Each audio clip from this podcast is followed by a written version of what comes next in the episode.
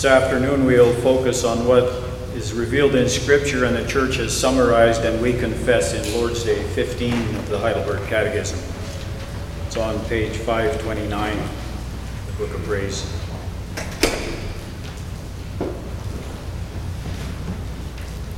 Lord's Day 15, we are asked, What do you confess when you say that he suffered?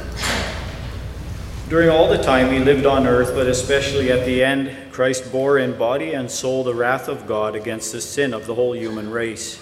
Thus, by his suffering, as the only atoning sacrifice, he has redeemed our body and soul from everlasting damnation and obtained for us the grace of God, righteousness, and eternal life.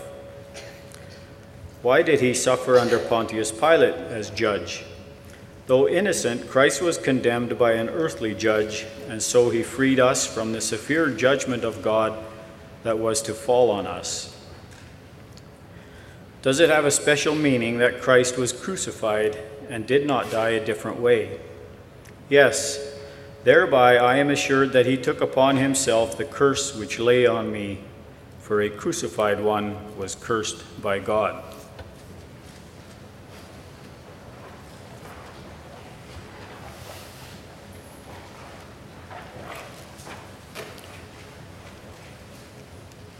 Following the sermon, we'll sing Psalm 22, verse 8 and 9.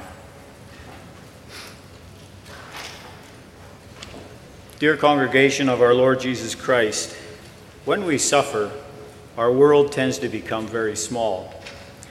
We feel isolated and alone, abandoned and forsaken.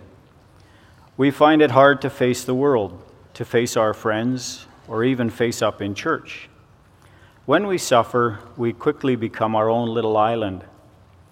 We're crying out for help. No one seems to be able to give it. And when they offer it, we find it hard to accept. And it feels as though our friends and family are far away. It sometimes feels as though God is even farther away, that He is not there for us, that we cannot reach Him. In Psalm 88, Heman the Ezrahite experienced that. In verse 6 through 9, he says to God, You have laid me in the lowest pit, in darkness, in the depths. Your wrath lies heavy upon me. You have afflicted me with all your waves. You have put away my acquaintances far from me. You have made me an abomination to them. I am shut up, and I cannot get out. My eye wastes away because of affliction.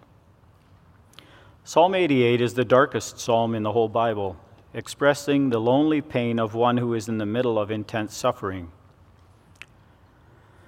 Where are you, God? Don't you see my affliction? Why do I suffer alone? And yet, the writer of Psalm 88, Heman the Ezrahite, does not suffer all alone. We must see that there is more to this psalm than just a cry of hopelessness. Not only does the psalm writer continue to pray to the Lord the God of his salvation, verse 1. But the psalm is to be read in the context of the rest of the Psalter. The very next psalm, 89, written not by Heman the Ezrahite, but by Ethan the Ezrahite, begins with the verse I will sing of the mercies of the Lord forever.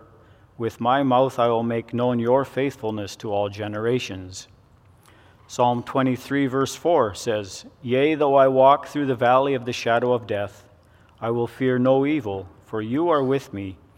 Your rod and, rod and your staff, they comfort me. Psalm 139, verses 1 and 12. If I say, Surely the darkness shall fall on me, even the night shall be light about me. Indeed, the darkness shall not hide from you, but the night shines as the day. The darkness and the light are both alike to you. So, already in the Old Testament, for both Heman the Ezrahite and all those who read and could relate to Psalm, 100, Psalm 88, a glimmer of hope shone even in the darkest of suffering. But today, that glimmer has become a bright light that darkness will never overcome. This afternoon, the Heidelberg Catechism directs our thoughts towards suffering. But Lord's Day 15 does not focus on our suffering in the first place, but on the suffering of our Lord, the suffering of the Son of God. For in the suffering of Christ, we learn that God heard not only the cries of Psalm 88, but that he has heard the cries of all his children, including you. Not only has he heard those cries, but he has done something about them. For he has sent his own Son, Jesus Christ, to take away the cause of our suffering, namely sin, so that we can look forward to the redemption of our body and soul, to enjoy the blessings of the grace of God, righteousness, and eternal life. I preach to you the word of the Lord concerning the sufferings of Christ under the following theme Christ suffered in my place. And we'll see two aspects of that. He suffered because of my sin, and secondly, he suffered for my salvation. So he suffered because of my sin. There are times when we become quite overwhelmed with the suffering in this world.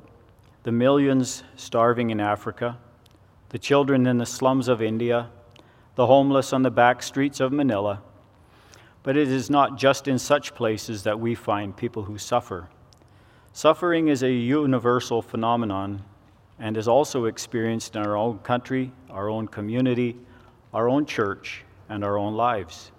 Homes and communities, also in Canada, are racked with violence, abuse, alcohol, and drug dependency. Broken relationships, husband and wives at war with each other, parents and children not getting along. Homes and hospitals filled with the pain racked bodies of the sick lonely people crying out for love and acceptance, and countless millions suffering from depression or another illness of the mind. And at times, this suffering all gets to be too much. We want to make sense of it, to explain it all away, but we can't. And in our efforts to make sense of the suffering in this world, the thoughts of many people turn to God. But where is God when it hurts? Yes, where is he? It's an age old question. It was the question that David asked in Psalm 22, verse 1 My God, my God, why have you forsaken me? And it is the question asked by Heman the Ezrahite in Psalm 88.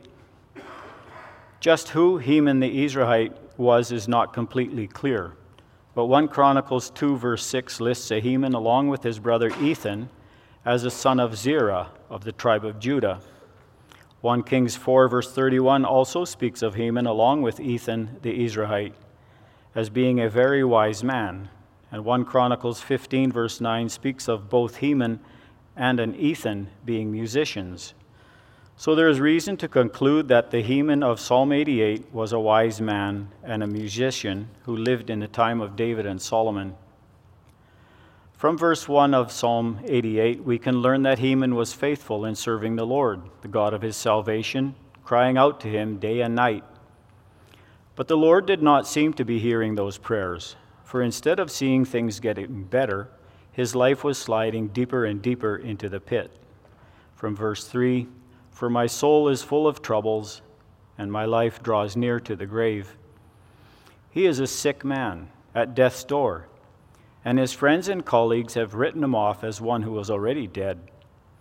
But even worse, verse 8 You have put away my acquaintances far from me, you have made me an abomination to them. I am shut up, and I cannot get out.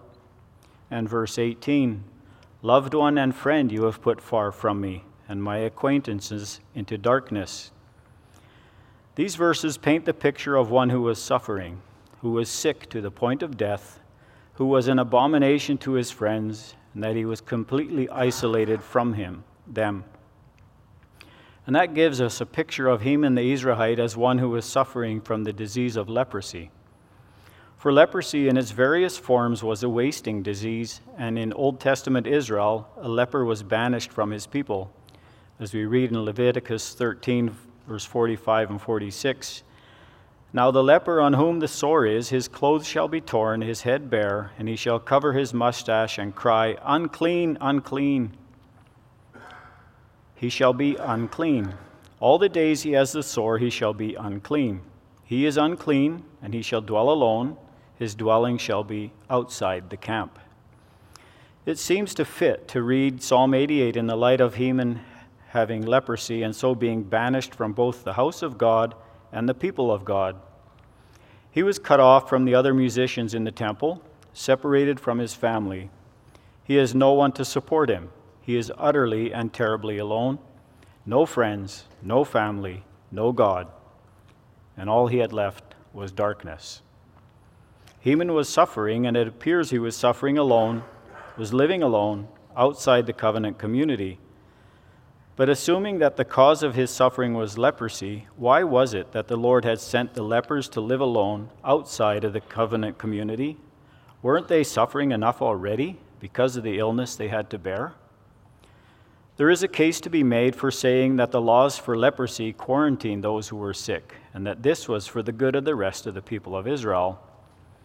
But it was not for reasons of health and hygiene in the first place that lepers were sent out of their communities. Of greater importance was the spiritual significance that this disease pointed to. For leprosy was a sign of the deathly and decaying nature and of the uncleanness of sin. Leprosy spoke of disease, decay, death. In many ways, one who was afflicted with leprosy was a dead man walking. And for that reason, leprosy was a clear picture of what sin is and a leper in Old Testament Israel was a clear picture of one who lived under the curse of sin. And leprosy was also a picture of how sin contaminates everything it gets into contact with. Israel was to be a nation holy to the Lord, and were therefore to be separated from all things unclean. For if they touched something unclean, then the uncleanness of what they touched would be transferred to them, and they too would be defiled by it. And that is why those with leprosy were to live outside the camp, away from the people of the Lord. The only way back was to be healed, to be cleansed, and so have the shame and the curse removed. But since leprosy was only a picture of the real problem, what was so badly needed by all, including the leper himself, was not a cure for leprosy as such, but a cure that could take away what leprosy represented the contamination and curse of sin. And that was not just the case for Heman the Ezrahite, that is the same for you and for us all. For we have all fallen under the curse of sin. And all suffering is the result of the fall into sin. Genesis 3 already taught us what happened when Adam and Eve fell into sin and were driven out of the garden, away from the presence of the Lord and into a wilderness of pain and suffering and separation from the God who had created them. Genesis 3 already makes it clear that it is sin that is the cause of all the grief and all the suffering that we experience today. And the only true and lasting answer to suffering, therefore, can be found in the removal of what caused it, and that is sin. And then we see the gospel in the words, He suffered. In the Apostles' Creed, we confess, I believe in Jesus Christ, who suffered under Pontius Pilate and was crucified. Lord's Day 15 explains just what it was that Christ suffered the wrath of God, answer 37, the severe judgment of God, answer 38, and the curse of God, answer 39. Heman the Ezrahite may have felt all alone in his suffering, he may have felt that the Lord, the God of his salvation, was so far away that he did not see his suffering. But the truth, truth of the matter is this God does see his people in their suffering, and it grieves the Lord to see his children suffer, even though we have no one to blame but ourselves for the suffering we endure. But God knew what Heman's real problem was, and it was not leprosy. The real cause for Heman's suffering, and ours, is our sin. And if that was not taken away, we would all experience the curse and the wrath of God against sin, not just now, but for all eternity. And so the Lord God sent his Son, Jesus, to suffer in Heman's place and in your place. Jesus carried the curse of my sin to the cross. And so he suffered. He suffered for me in my place. And when you understand this, then you can no longer think that God is either unable or unwilling to do anything about the suffering that we experience. For God so loved this world that he could not let it remain suffering under the tyranny of the devil. But he sent down to earth his one and only Son to suffer in our place and rescue us from the eternal pain of hell. In Jesus Christ, we see that God made the way to put an end to the eternal cause of misery, sin, so that we might be freed from suffering as the just payment for sin and look forward to living with Him in eternal blessedness forever.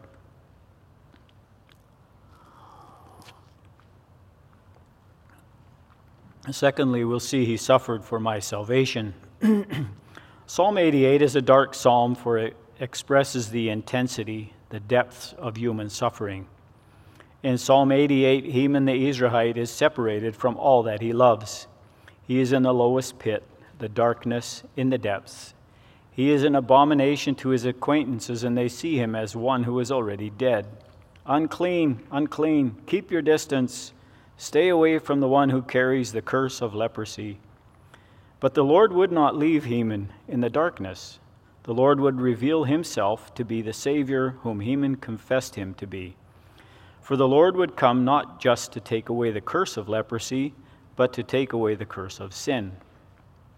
And that is what he did in the sending of his Son, Jesus Christ. In Matthew 8, we read of a man with leprosy coming to Jesus and saying, Lord, if you are willing, you can make me clean. Did you notice the exact words spoken by the leper? He did not say, You can heal me, but you can make me clean, Lord. Clean, not just healed, but clean, purified, with the stain, the shame, the uncleanness removed. And Jesus said, I am willing, be cleansed and immediately his leprosy was cleansed. But there is more to this miracle than a leper being healed, for take note of what Jesus did before he said those words. Before Jesus said, I am willing, be cleansed, he put out his hand and he touched him. Jesus, the eternal Son of God, the one who is perfectly clean, perfectly holy, the one who knew no sin, touched an unclean leper. He touched him, held on to him quite firmly, and in this way, Jesus said to the leper, I will take your uncleanness upon myself. I will bear your sin and your shame. And in its place, I give you my cleansing, my healing, my holiness, my forgiveness. For that is what Jesus came to do. He came to carry the guilt, the shame, and the curse of my sin and your sin. He came to offer himself as the only atoning sacrifice the sacrifice to cancel the curse that lay upon us. He freed us from the severe judgment of God that was to fall on us. And so he redeemed our body and soul from everlasting damnation and obtained for us the grace of God, righteousness, and eternal life. And that is why our Lord Jesus suffered. He suffered in our place to cancel the curse which lay upon us, to take away the cause of our suffering, to take away our sin. And he did that for Heman the Ezrahite too. In Psalm 88, Heman asks where God is, verse 14. Lord, why do you cast off my soul? Why do you hide your face from me? But the prayer of Heman the Ezrahite was answered. It was answered fully and completely in the sending of Jesus Christ, who took the curse of sin and with it the suffering of Heman and the suffering of all God's people upon himself Jesus came to take Heman's place. And now see how Isaiah 53 describes the suffering of our Lord, how much his suffering resembled the suffering of Psalm 88. In Isaiah 53, verse 3, we read, He is despised and rejected by men, a man of sorrows and acquainted with grief. And we hid, as it were, our faces from him. He was despised, we did not esteem him. Verse 4 Surely he has borne our griefs and carried our sorrows, yet we esteemed him stricken, smitten by God, and afflicted. And verse 8 He was taken from prison and from judgment, and who will declare his generation? For he was cut off from the land of the living. And the gospel of the suffering of Christ is that he did this for you. Isaiah 53, verse 5. But he was wounded for our transgressions he was bruised for our iniquities. The chastisement for our peace was upon him, and by his stripes we are healed. And that is the good news of the suffering of Christ. The curse which lay on me and the curse which lay on you was laid on Jesus, and he carried it to the cross. And through his suffering, he has carried and so canceled the curse that lay upon us.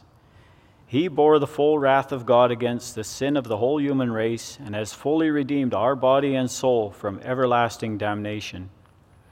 He has obtained for us the grace of God, righteousness, and eternal life. And Jesus wants nothing more than to freely give those things to all those who come to him in faith. Psalm 88 is still in the Bible, it's still in our psalm books, and it is still appropriate to sing it. But when we read or sing this psalm today, we do so in the full awareness of the suffering of our Savior Jesus Christ. For Christ carried my curse to the cross. He took my sin my shame and my uncleanness, so I might receive His holiness, His cleansing, His healing, His forgiveness. We do still suffer, and we will continue to do so for as long as this sin filled world remains. But as we suffer, we may remember that the curse has been canceled, that we have been taken out of darkness and infused with the light of life. We do still suffer but the suffering that we, God's children, experience today is not a punishment in the sense of payment for sin. That payment is finished, it has been made in full. Now in Christ, our suffering takes on a different meaning. God is not punishing us to cast us away from His presence, but He uses suffering to mold us, to shape us, to perfect and strengthen us, making us ready to live with Him in eternal blessedness forever. In all our suffering today, we may be comforted in the sure truth that we are not alone, but that He who suffered in our place is with us. His Spirit is there to guide us, to hold on to us, and to bring our tears into the very presence of God. And He is working all things in such a way that one day all our suffering will be over, and then we will enjoy the full fruit of Christ's suffering the eternal blessedness, life in Him. Come, Lord Jesus. Amen.